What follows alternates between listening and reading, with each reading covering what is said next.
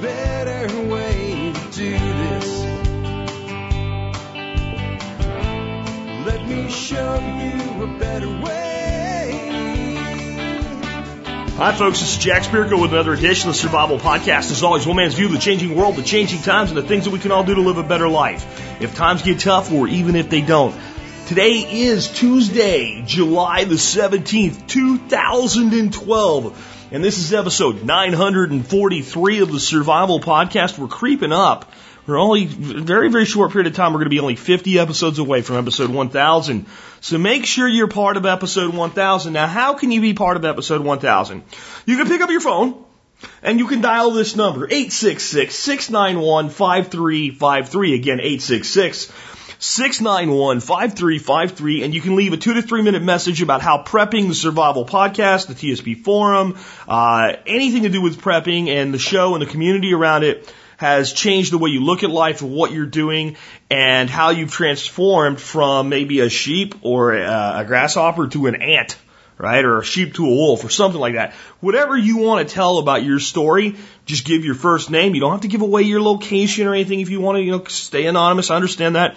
If you want to get a good feeling about how to do this, listen to the 1 year anniversary show or listen to episode 550. They were both phenomenal. I think episode 1000 will be an even bigger deal. So consider checking or consider calling in to the Revolution 2.0 hotline to do that. And again, this is a different number from the Think Line. It's specifically set up just for this. And again, that number, 866-691-5353, 866-691-5353. I'll put links to the prior episodes we did like this in today's show notes to help you out. I also want to remind you guys, I will be speaking at the Self Reliance Expo in Arlington, Texas on the 27th and 28th. On the 27th, I'm going to be on part of an expert council. I'm going to be taking growing your own food, producing your own food, permaculture, that type of thing, with two other great people, Doc Bones and Southern Prepper One. We're going to be on an expert panel together for 2 hours taking audience questions. Love to see you there. But on the Saturday, the 28th, that'll be the big day. That's the day I'm doing the keynote address first thing in the morning at 9:30, from 9:30 to 10:30. The doors open at 9 a.m. But you, my audience members, can get in at 8:30, a half an hour early. We have a special meetup set up for you guys. You can meet me, other members of the audience, and people like Jackie Clay from Backwoods Home Magazine, Doc Bones, Nurse Amy, Marjorie Wildcraft, and some other really cool people are going to be there. So come on in early. There's a post I put out today. I'll put a link in today's show notes to it. You can register on Facebook to say that you're coming and come early and meet each other and get an opportunity to be in the door before everybody else. Meet all these cool people. Form your relationship Saturday morning. That way you guys can hang out and do stuff together and be able to locate each other before the whole place is full of thousands and thousands of people. And again, a special thank you to Scott and Ron who graciously allowed me to set that up for you guys. And this is just something I wanted to do to try to thank you guys for being such a cool audience and such great people. And I was, what can I do? And I approached them with an idea of doing a meetup. And to be fair, Scott Valencia, man, he's the guy that put this together at a bigger level and got all these other people involved. To me, it was just going to be us. But he got all these other people to be part of it, and I think that's awesome. So thanks, Scott, for that. All right, going on, before we get into today's show, which is going to be awesome, I got a guy named Tim Ammons on the line from Oleo Acres Farm. He's going to be with us in just a minute to talk to us about some really cool stuff. Before I bring them on, though, let's go ahead and take care of our sponsor. Sponsor of the day, number one today, silverandgoldshop.com. Listen, guys, I know that they're a sponsor, and I know that you think that Jack's obviously going to say something good about a sponsor, but you know me. You don't just get to be a sponsor. I got people all the time, I want to be a sponsor. Well, first of all, there's no room, and second of all, you have to go through this vetting process, and the listener council has to check you out, and I have to decide that I would spend my own money. It's not easy. So you know when I recommend silverandgoldshop.com, I'm doing it because they're a company I've done business with myself. I continue to do business with. And I know they always take care of the customer. But the other thing I just have to say to you right now, if you hold no gold and no silver at all, neither nor, you're really exposed to inflation. You're really exposed to economic collapse. It's very much the case that it's one of the few things you can really do to ensure your future as basically an economic insurance policy. Now, I don't tell you stuff like go cash in your IRA and buy all silver with it and go all in or whatever. I don't do that. But I am telling you that it probably makes sense to get somewhere between 5 to 10% of your net wealth into silver and gold. And when I say 5%, I'm talking about all your wealth, not just your cash. So when you do, you do a personal balance sheet, not the one that your accountant does for you, but the one you do for yourself where you're honest with yourself, not how much your house is worth, but how much of your house you actually own, all that good stuff. What's the value of everything that you own, especially long-term assets, things that are going to be with you for more than 5 years? About 5% of that number should be represented by precious metal. Silverandgoldshop.com is a great place to start on that path and add some cool stuff to your collections. Check them out today. Next up today, ShelfReliance.com. Notice I said Shelf Reliance, not Self Reliance. I mean a shelf, like something you put things up onto. Now, the reason I say Shelf Reliance is because that's the name of the company. Now, why is that the name of the company? Because they specialize in innovative food storage solutions that allow you to eat what you store and store what you eat through racks, from small racks that can fit in your pantry or cupboard, ironically called the pantry and the cupboard in the consolidator line, to large racks like the 72, the Harvest 72, huge giant rack, holds like a half a ton of food. Food goes in the top, comes out the bottom, automatically rotates, a lot like some of the stuff that is used in commercial vending environments at stores to automatically rotate the food, but it goes right in your own house. Ours is just an awesome system. We really, really love it, and I suggest you check them out. While you're there at their site, again, ShelfReliance.com, check out the Thrive brand of long-term food storage stuff. Man, I like Mountain House. I really do. They're one of my favorite long-term food storage places, but when it comes to selection and good tasting food, especially good tasting food that the kids will eat, you gotta check out the Thrive brand. I'm not saying get rid of your Mountain House, replace it with Thrive, or don't buy. I'm just saying that, that's one side to look at to add diversity and depth and good tasting stuff. Most of the stuff that you can get with the Thrive label on it, you would be happy to open up a can of it and eat it tonight, not just when times get tough. That allows you to have a lot more freedom with cooking with your preps and learning to cook with your preps, and I just think you should check them out today. Again, ShelfReliance.com. Last but not least, I want to remind you, you can join the Member Support Brigade. If you do that, you'll get exclusive content available only to members, military, law enforcement, Peace Corps, active duty, and prior service. Email before you join. Email me at jack@thesurvivalpodcast.com. Put service discount in the subject line. Tell me who you are and what you're doing, or who you are and what you did if you're prior service. I'll send you a special discount code to thank you for your service. And with that all wrapped up, let me go ahead and introduce our guest now. His name is Tim Ammons, and he runs a farm again called Oleo Acres. It's in Tennessee. It's a self-sustaining farm that teaches individuals what he calls the old-fashioned way of being green. And he's here today to talk to us about self-sustaining living. He's got a lot of really cool stuff. He's been doing this a very long time. He does 100% heirloom seeds, 100% organic operation, not necessarily USDA organic, but probably beyond organic when you listen to him talk. He really specializes in sorghum. You're going to hear about 5 varieties of really cool sorghums that you can grow yourself, how they make sorghum syrup, and how they grow all other types of things in livestock on the farm, things that he teaches. And listen in, guys that are dealing with the squash bug problem. Tim is going to tell you at some point during this interview how to get that problem to go away in a very effective, very easy, very simple way. And I think a lot of you, after you hear it, after dealing with these damn things for so long, are going to want to hug the man's neck if you ever get to meet him, just for telling you how to get rid of the squash bugs. So with that, hey, Tim, welcome to the Survival Podcast, man. Well, thanks for having me. Hey, can you tell people a little bit about Oleo Acres Farm? I mean, what is Oleo Acres Farm, and what is it? What do you guys do out there? I mean, size of the farm, what kind of operation you got running, that type of thing? Well, Oleo Acres is a 20-acre farm that we teach sustainable agriculture and permaculture. Our motto is going green the old-fashioned way, back before they used to use chemical, pesticides and herbicides. We still farm in the same manner. Yeah, I mean, green's like a big buzzword today, but not long ago, it was pretty much everything was green, right? Yeah, it wasn't that long ago. The way the chemicals started off is, of course, during Vietnam War, they started the Agent Orange, and when they outlawed chemical warfare, the chemical companies had to start making, a profit off of the chemicals they've already made, so they altered them and started making weed killers.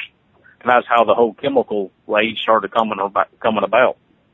Yeah, I mean, the similarities between pesticides and nerve agents that were, you know, designed to be used on people originally in war are not really, they're not very different from each other chemically. Well, the defoliant they use on cotton is only one chemical away from being Agent Orange. You learn something new every day, and sometimes something you don't want to know. So, how do you guys accomplish this on your place? Well, what we do, I have two dozen horses and a mule, which is the main source of my fertilizers that I use. But I create a good, sustainable ecosystem on the farm that everything pretty much works together. How big is your farm? It's 20 acres, but I only farm probably about 12 of it. Okay. My father lives, you know, back in the back, and I leave the back for him for his privacy.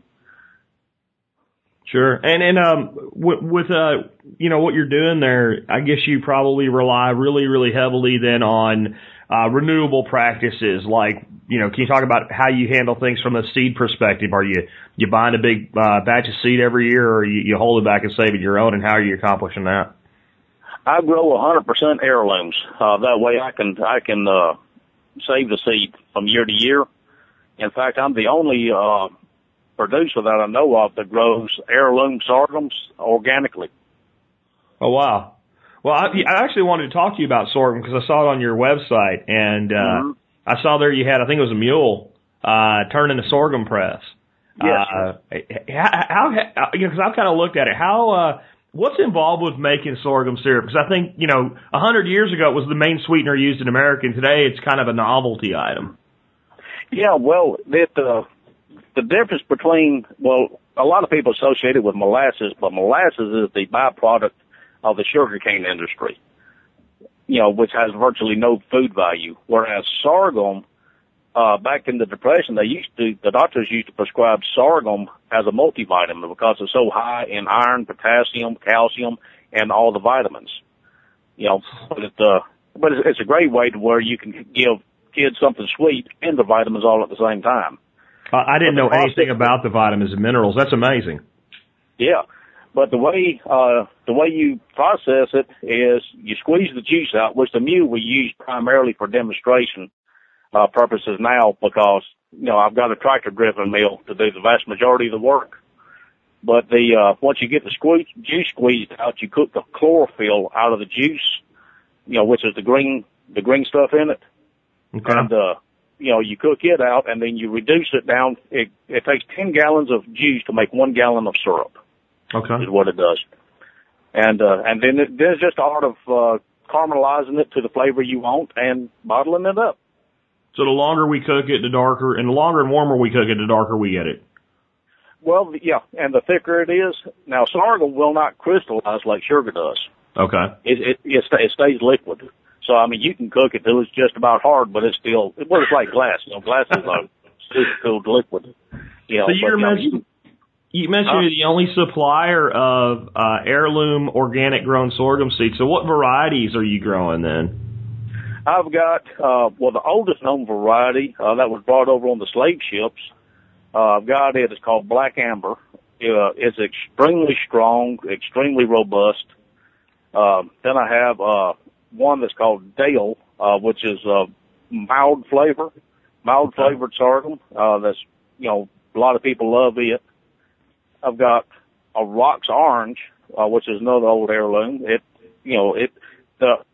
That is actually a triple-purpose sorghum there because you can eat the syrup, feed the stalks to the animals, and use the seeds to grind for the flour. It's a non-gluten flour.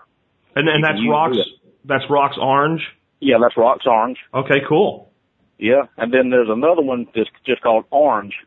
I love that one because it actually leaves a slight buttery flavor in your mouth as an aftertaste. And I'm getting my seed crop on Goose Neck and Simon this year. So I've got 7 different varieties that I'm going and looking for more. Okay, and do you sell seed at all then? I don't sell seed, but what I do is if somebody wants a starting of them, then I will give them a starting.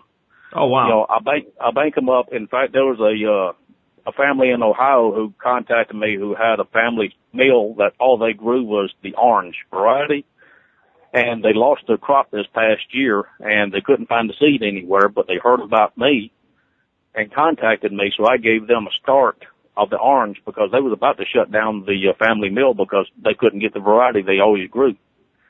You know, I think that's why we need more people growing stuff. I mean, even the person that's not going to grow, you know, a couple acres of sorghum and make it commercially, but I mean, anybody can grow a little bit of this and that in even a backyard or a small farm and make sure that we're just preserving the seed stocks. Exactly. And, you know, and with the scare of the, you know, with the GMOs now cross-pollinating everything, the more heirlooms we have, the better. Part of why I'm keying in on the sorghum is I'm growing a little bit myself this year, probably, I don't know, 50 canes, and I'm growing something called Mennonite sorghum. And, oh, really? Yeah, I think it's similar to your Rocks Orange because it was marketed specifically as a sorghum for both syrup and for grain. Yeah, yeah. The grains, I mean, is great for feeding the animals, but it's just like there's only a couple that make suitable flour. Okay. You know, they're really high oil content in them. You know, I guess the Rocks Orange doesn't have as much oil as the rest of them, so it grinds better. Cool. Well, I'll see how it works out for me. I've never grown sorghum before, but you know, and I'm actually about to move to an 8-acre piece of agricultural land that we're relocating to, but right now I'm only managing about a half of an acre, and I just wanted to get some experience with it before we moved, and it's doing really, really well, and as long as I can keep the deer away from it, I'll be all right. Yeah, well, you know, and I'll tell you the one thing about that Black Amber that I got. Yeah. I primarily started off with it. I spent 3 years searching for that seed. But I started off with it because if a drought hits, unlike other sorghums that die back, this will actually go into a dormancy, and then when the rain comes back, mm-hmm. it'll take off and start growing again. Wow! So it also makes for a good secondary hay crop in pasture land. That's, and I think the more resiliency that we can build into our crops, the better off we all are. On that note, is there certain things you've been doing to deal with pests? You know, because if you're doing everything old school, then we're not spraying it with any kind of chemicals. And a lot of times we can build a balanced system and things will work out, but then there's sometimes these acute issues. Do you have anything you've had to deal with and maybe some ways you've been able to do it naturally? Yeah. Well, I practice a lot of time planting, such as corn. If you can get your corn in the ground before April the 15th, it's actually up and matured before the earworms can get in. So you don't have to worry about spraying for your earworms. One of the main pests people deal with is the squash bugs. Mm-hmm. You know, the squash beetles. Well, catnip actually repels the squash bugs. So I grow a big patch of catnip, and when it gets ready to start blooming, that's when the squash bugs come out. I cut my catnip and just put it all around inside my squash, and it repels all the squash bugs. You know, I'm going to tell you something. This is something my audience has been dealing a lot with, is squash bugs. There's about 40,000 people probably want to hug your neck for that tip. Yeah, I mean, and that's something that I've just recently found out in the past couple of years, because, I mean, I've been constantly battling. I've tried, you know, spraying with nicotine. I've tried spraying with, you know, the Captain Jack's bug be gone. Oh, the spinosad stuff, yeah. Yeah. Yeah. You know, and I just really didn't have any luck with it, but I took me, like I say, four or five sprigs of catnip and just wrapped around the base of my squash, and they left. Really?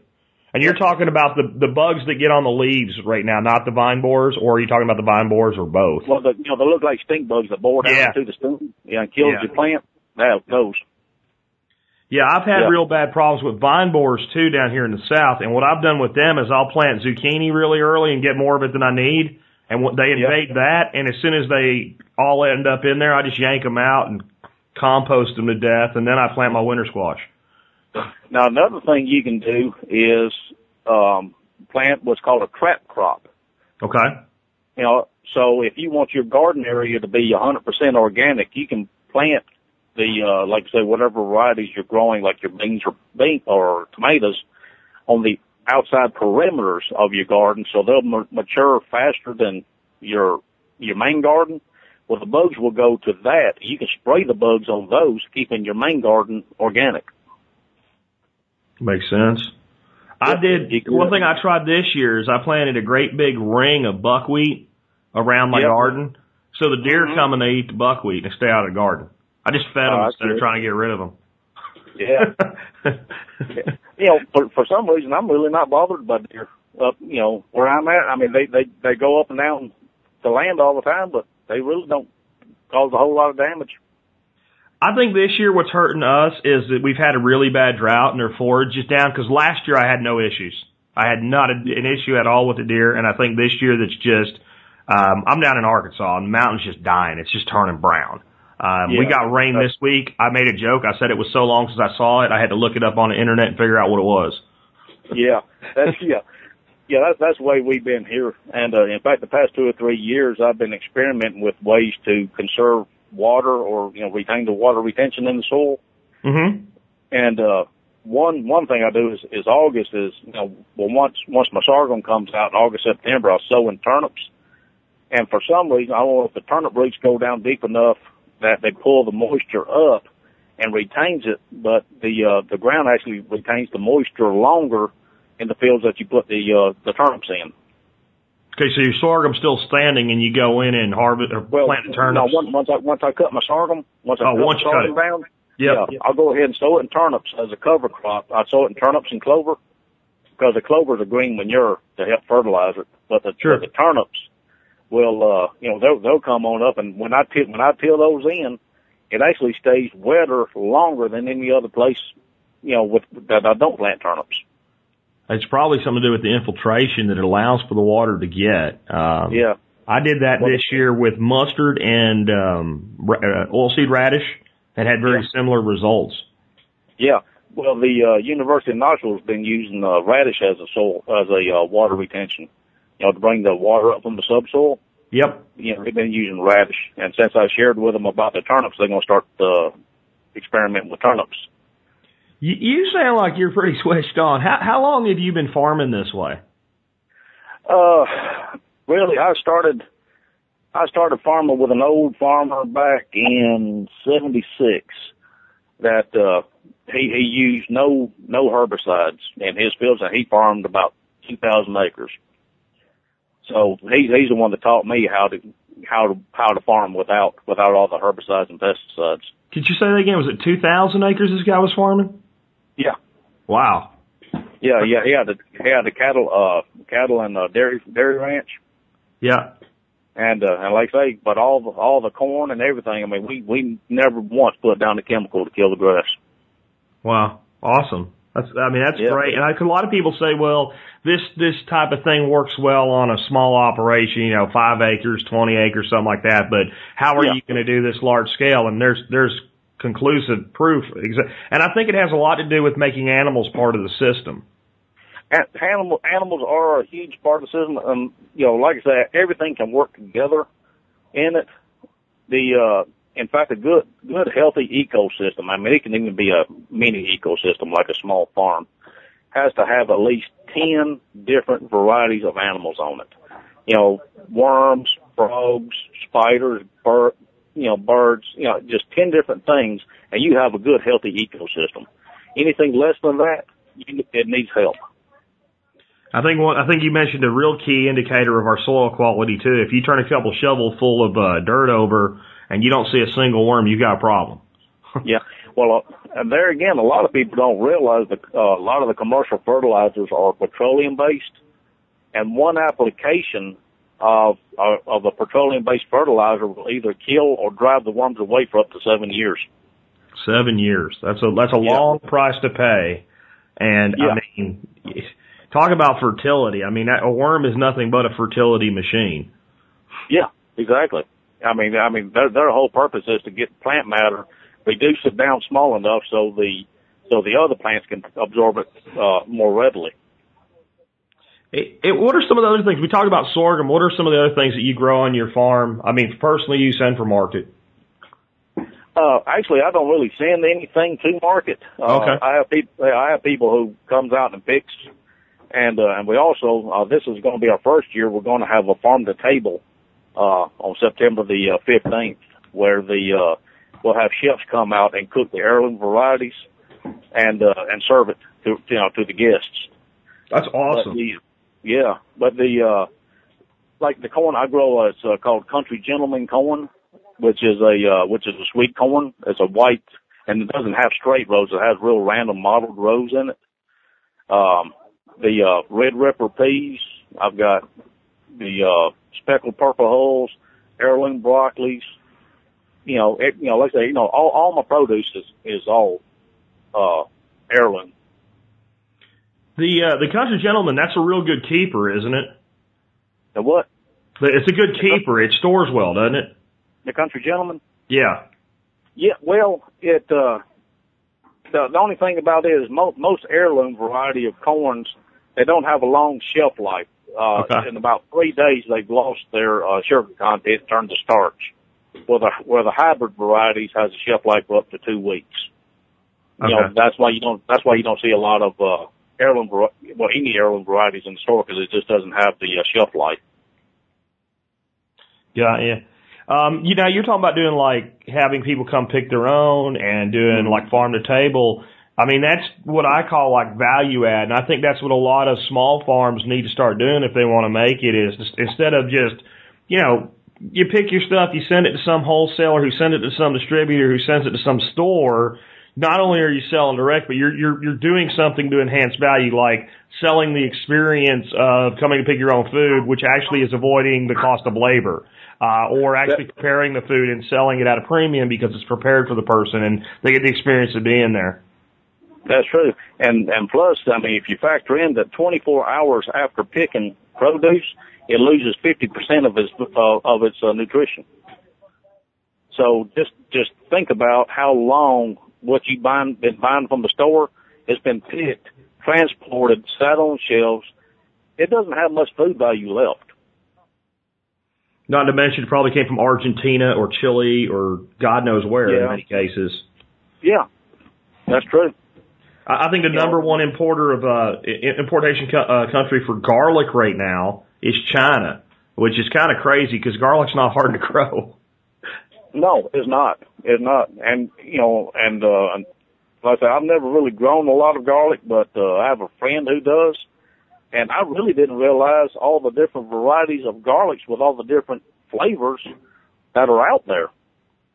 Oh, absolutely. Absolutely. I'm a big fan of, like, the hardnecks, the purples, and the reds because they're kind of hot and all. But, yeah, there's saying you don't like garlic to me is like saying you don't like food. You just ain't found the right kind yet. Oh, yeah. Yeah.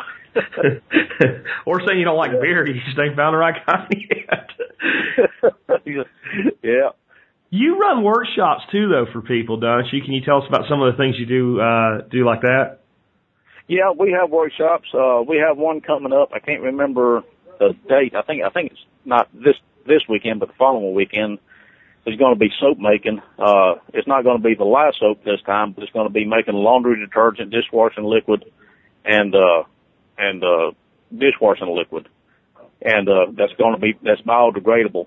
But the good thing about the laundry detergent that I show is it averages about $2 a gallon is what you average making it. And that's so expensive. I just read an article about people using it as a barter implement on the streets, using Tide because it's so dadgone expensive. Yeah, but there's a. This detergent that I give the recipe out to make, I mean, I've had pants that, had grease stains for years in them. One wash with it took them right out. Wow. Yeah. But we also do live soap making. My wife teaches how to do it. Early spring, my most favorite workshop we call Eat the Yard. Tell us about that, because you actually found out about our show at one of those, didn't you? Yeah. In fact, one of the people that was out there participating told me about your show. But what I do is I take people out and show them easily identifiable plants that they can eat and feed their family with in case of natural disaster such as an earthquake. Because if you think about it, I mean, count the bridges between you and the grocery store. I mean, a major earthquake and you're stranded. Well, not to mention count the number of bridges between the place the food comes from and the grocery store. Even if your area is okay, what if they can't get the food to you? Because we don't do enough business with local growers anymore at all. I mean, that is a critical concern for the global food supply, is that it's become so centralized and so distribution centric that if you put a hick, I mean, a trucker strike and people are going hungry. It's that simple. Yeah, that's true. And, you know, a lot of people don't realize they have a vast grocery store and pharmacy in their backyard. What are some of the more common plants that you usually make sure you definitely teach people to identify? I know that it's there might be different plants in California than Pennsylvania or whatever, but there are some real common stuff that everybody should know. Common things, like I say, a good thing of the South is poke salad. A lot of Southerners already know it. But I teach the dock, the plantain, the dandelion root, and dandelion leaves. The dandelion leaves are great in salads, and so is the blooms. But the dandelion root also helps your pancreas create inulin that helps process the blood sugars. So it actually does help ward off against diabetes. Oh wow! Let's see, what else do I teach? I teach how you make, like I say, identify medical plants such as mullein, sweet gum, how to use it. Fall, I teach about the rose hips and the staghorn sumac, so you can really stock up on vitamin C and how to store all this stuff for later use. Now, the sumac is an awesome plant. I know a lot of people get it confused with the poison sumac that's white berries and they hang down versus red berries and stick up. And when I grew up as a kid, like everybody was afraid of it, and I learned about it later in life, and it's basically a pink lemonade tree. Exactly. In fact, one of the chefs that's doing the farm to table says he makes a sumac infused chicken. Oh wow, that is absolutely wonderful. So I'm waiting for the sumac to get ready so I can try that. Yeah, I'm going to try that. I've never done chicken with it. I've done fish, because lemon, that lemon tart flavor in the fish, that's pretty easy thing to put together. I'm going to have to try sumac chicken. I keep threatening to make a sumac wheat beer, but I never do it. It would probably be outstanding if I get off my butt and do it. Yeah.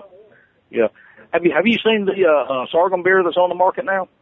Yeah, I can't think of the name of the one that I bought. It was had a picture of a bridge on it or something like that. And it was really a good beer. Yeah, it's pretty good. And now they're making sorghum whiskeys. Oh, wow. Well, if I grow me enough sorghum, maybe I'll make some from scratch. I'm a home brewer, and I really enjoy doing that. And I think it's a good crisis skill to have, too. The guy that can bring the brew can usually get some work done. There you go. Well, I'm trying to get set up with the local law enforcement and the tobacco and firearms people to where I can actually start distilling there at the house, not for consumption, but for an alternate fuel source, because you can make the alcohol from the sorghum for an alternate fuel source. Yeah, you can get a permit. It's pretty easy to do as long as it's for fuel and as long as it's for under like 5,500 gallons a year or something. I'll send you a link on that. I have a guy on the show often that has that he actually has a little electric still to make it with. Looks like a coffee maker and sits on your porch. It's not for mass production, but it's for learning. Yeah. He has all the info on getting that permit. That's a great idea, because even if you know how to do it, so I'm not saying anybody should do it for anything other than fuel production, but having a knowledge of something's a good thing to have. Well, I mean, not just that. I mean, the one of the main purposes of the whole distilling back in the old days is you could use it for preserving your fruits, vegetables, and making your tinctures out of the alcohol. It wasn't for drinking and getting drunk. It was for preserving. Absolutely. One of my folks that's been on the show a few times with me, Marjorie, has a farm down south of Austin, Texas, and she just sent me a tincture made with alcohol and wild oat, and it's pretty good stuff, for wild oat's a great medicinal. Yeah. The thing is, I mean, every illness has a cure in nature. It's just up to us to find out what it is.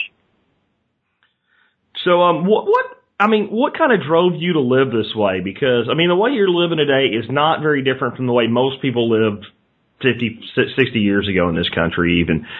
Maybe you go back a couple more years to where it was even more common. But today, people doing what you're doing is not very common. I think it's kind of circling back, but you've been doing it since the 70s. So what drove you to do this?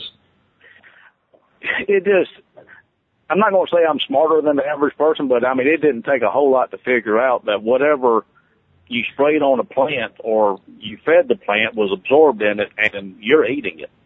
And I just did not like the idea of all these chemicals going into my body. You know, even at an early age, I just knew that what you sprayed on it, you were eating it, and I wasn't going to do it.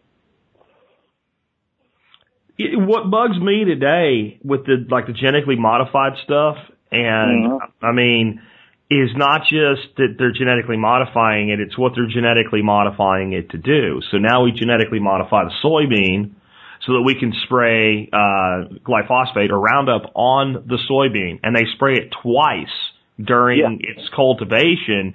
And what used to be used in rows and like woodlot lines and stuff to keep weeds back is now literally being drenched into the soil the plant's growing in. And to me, you can't wash that off. It's not like something like seven dust or something, which is still toxic, and I wouldn't want it nowhere near my food. But this is literally becoming part of the biochemistry of the plant now. Well, a good example of this was the Memphis Beekeepers Association tested the beeswax in this year's bee production.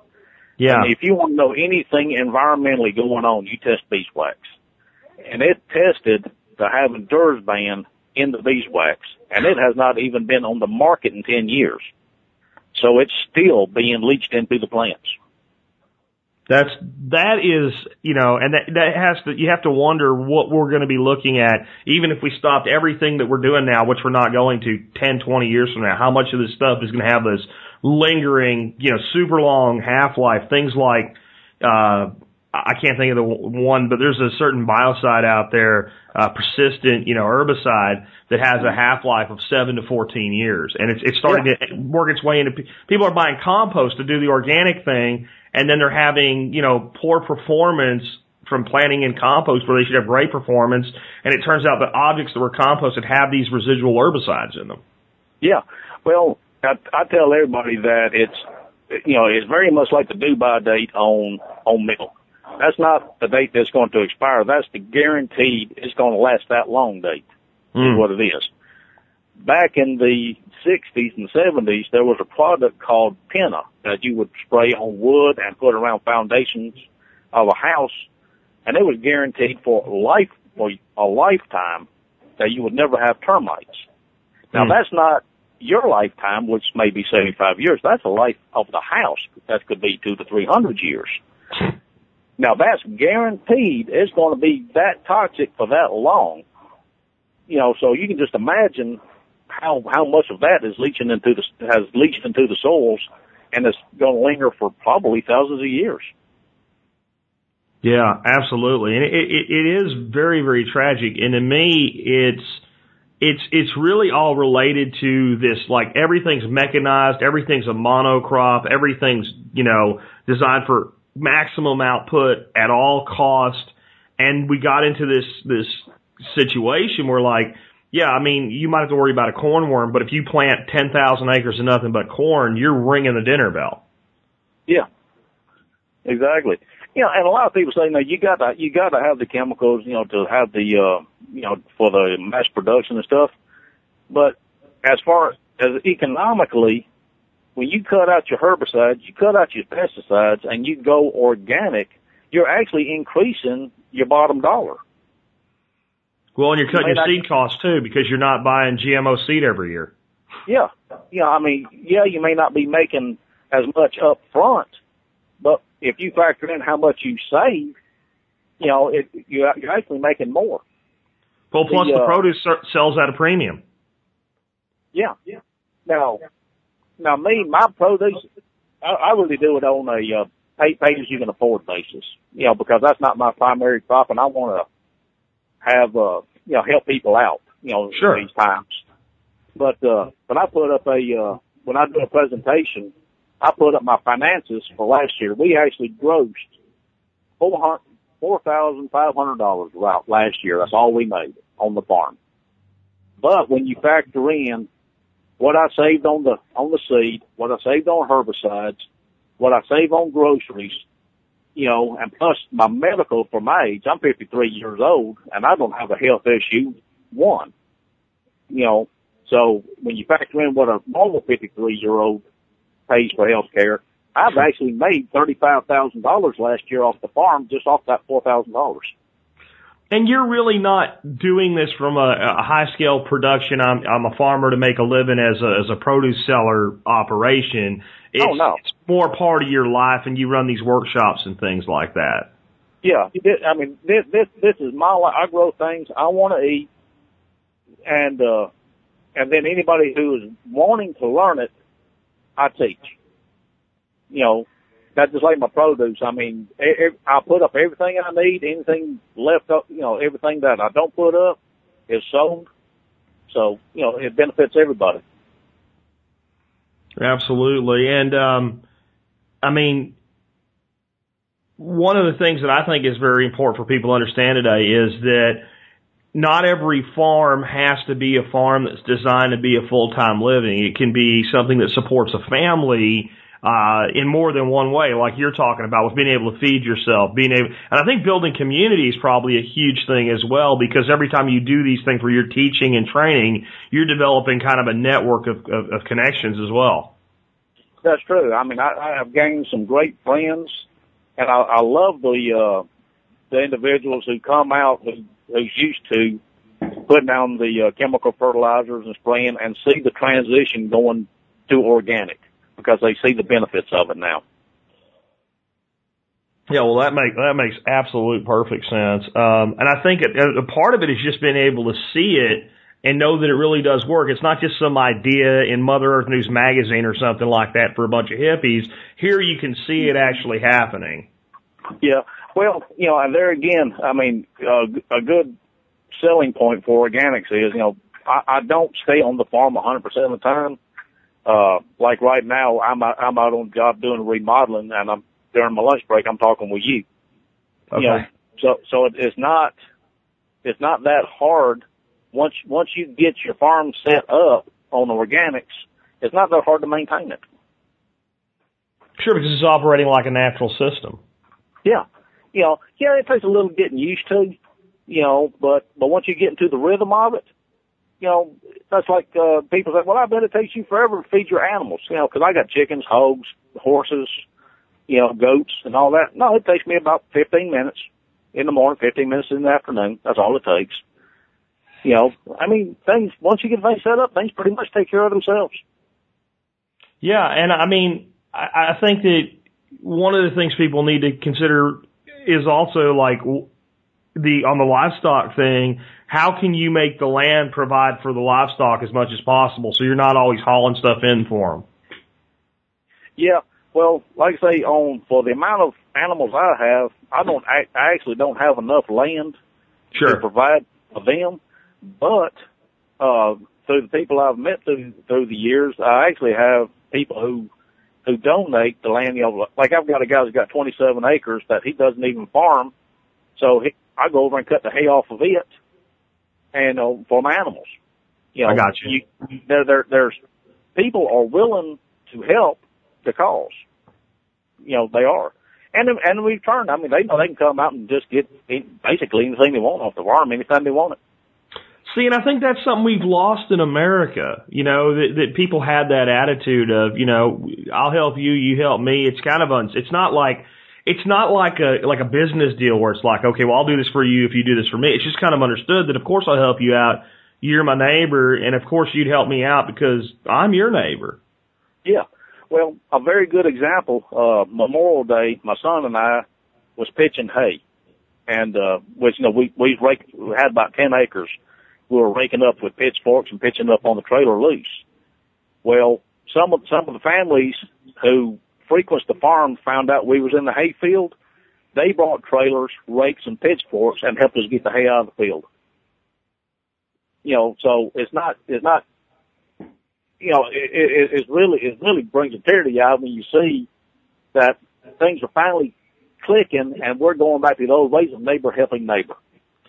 You know, I'm more optimistic today than I was 4 years ago when I started this show. And I don't know if it's just because I'm more exposed to it now than I was in the past. I've always practiced it myself, but it seems to me like more and more people are snapping to this, getting involved, wanting to learn these skills. Have you seen, let's say, over the last 3 or 4 years, an uptick in the number of people wanting to come out and see your farm, wanting to come to your workshops and things like that? Are you seeing kind of that revival, I guess you would say? I do, you know, and plus, too, I also see it depends a lot on the economy also because, we're not right on a major highway real close to the city. So, I mean, it's got to be somebody wanting to take a trip out to the country and spend some time out there. You know, even though a lot of our workshops are free, well, basically free, you know, I mean, it's still just that extra expense that a lot of people still can't afford a lot. Yeah, and I think that sword's kind of cutting both ways. Like, one, it's holding people back from buying stuff or getting land or going out and taking classes on some levels, but on the other level, it is really it's really working in the right direction with getting people to actually see the need for doing it in the first place. Yeah, truly. And getting new people out is of course our goal. Our final goal for the farm is to be able to start offering free school tours out on the farm is where our final goal is, so that we can start teaching kids, you know, at an early age how to be self-sustaining and not being dependent on just going to the grocery store. Yeah, and I think the young people are really the ones that are snapping to this, you know, people younger than myself. I'm, you know, in my 40s now, but like when I went, I did a workshop up in Montana with Seth Holzer, and he came over and taught about hoo culture and dam building, stuff like that. And there were a ton of what I would call kids. You know, they're young adults, but I would call them kids there. And they weren't just there to learn. They were excited. They were planning. They went out and found a local guy that was kind of getting about to be about in his 80s, and he had been just farming like a little acre with all kinds of fruit and stuff like that. And he donated like a nursery's worth of stuff. And this dude was completely jazzed to have these, you know, 19, 20, 22-year-old kids showing up at his place, wanting to know how he did it, that he gave all this stuff to help kind of the showcase farm get off the ground. It was pretty amazing to see that. Yeah. You know, and in years past, you know, it's all, you know, this all for me attitude. But here lately, people are realizing it can't be all for me. It can't. Not if everybody's going to survive together. You know, and I think I'm seeing more and more people snap to that, like out of the audience too, because the big email and question I would get, or the call-in question I would get in the first couple of years, how much land do I need to provide everything for myself and my family? And now I get more along the lines of how much land do I need so that we can provide part of what we need and be part of a community, that type of thing, where people are realizing you're not going to do it by yourself. And not everybody's going to do everything. Some people are going to really focus on poultry. Some people are really going to focus on pork. Some are really going to focus more on produce. But if everybody's doing a little bit, and like you're talking about bartering for hay, you can come over, pick all the broccoli and get eggs and do whatever, and I'll take the hay and feed it to my goats. But when that kind of community starts to build, then you get local resiliency. Yes. You know, that's true. You know, because some of my friends, I mean, they excel in growing some things that, you know, I don't. Whereas, you know, I'm the sorghum guy, of course. So, mm-hmm. I mean, it all works out. It's not like, okay, I'm going to do this and you help me out. It's just a natural, okay, I need this. Here, it's yours. Sure. You know, and likewise, you know, whenever they need something I've got, you know, they just know they can just come to me. Yeah. So if people want to learn more, now your farm's in Tennessee, and if people want to come out there, you've got a website set up where they can learn more about your farm and your workshops and see your calendar, schedule of events, all that stuff, right? Yeah, I've got the website is oleoacresfarm.com. And I'm also on Facebook under Oleo Acres. Okay. And I'll make sure I post I'll post links for that in the show notes with today's show so people can find you. And I did just, on your site while you were talking, went by and saw that you actually sell your sorghum syrup. And and I ordered one of your 4-packs from you while we were talking. Hi, great. But the in fact, September 29th and 30th, we will have Sorghum Festival on the farm. Awesome. Yeah, and we're constantly looking for people who do handcrafted items the old way, you know, like basket weaving, broom making, blacksmithing, anything like that. So, you know, so that we can show and demonstrate to people how to do things. Awesome. Well, if anybody's near the Tennessee area and would like to be part of that, make sure you get a hold of Tim. Again, I'll put links to his website, his Facebook profile, and all that good stuff in today's show notes. And, hey, Tim, it's really awesome to hear from somebody who's actually doing this stuff. So thanks for joining us today, and thanks for all the work you're doing to help people learn, to rekindle knowledge, and to get people kind of lit up with a fire and an understanding of taking care of yourself, looking out for your community, and getting other people involved, because we need more people doing it. So thanks for being on the air, and thanks for the work you're doing. Thank you for having me. And anytime you'd like me to be a part of it, you just give me a call. Will do, man. And folks, with that, today this has been Jack Spirko along with Tim Ammons, helping you figure out how to live that better life if times get tough, or even if they don't.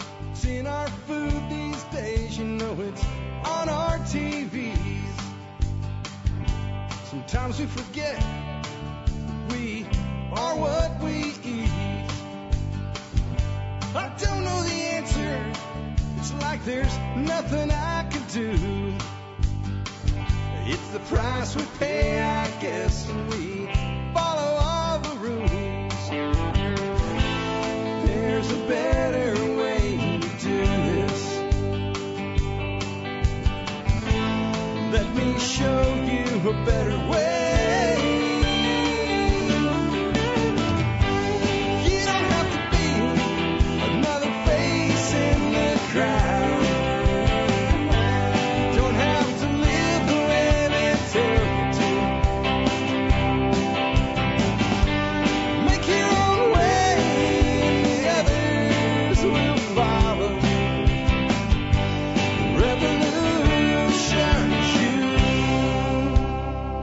Revolution.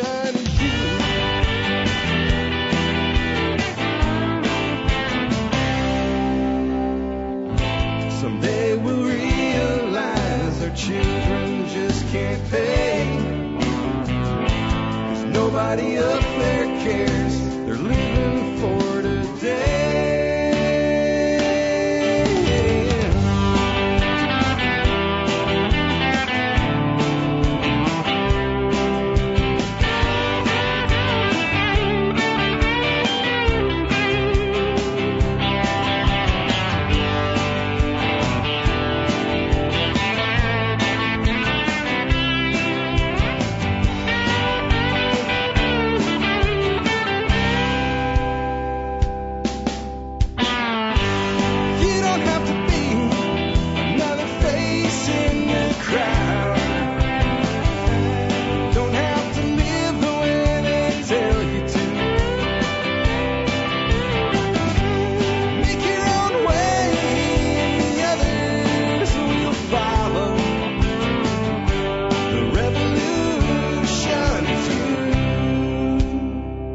Revolution.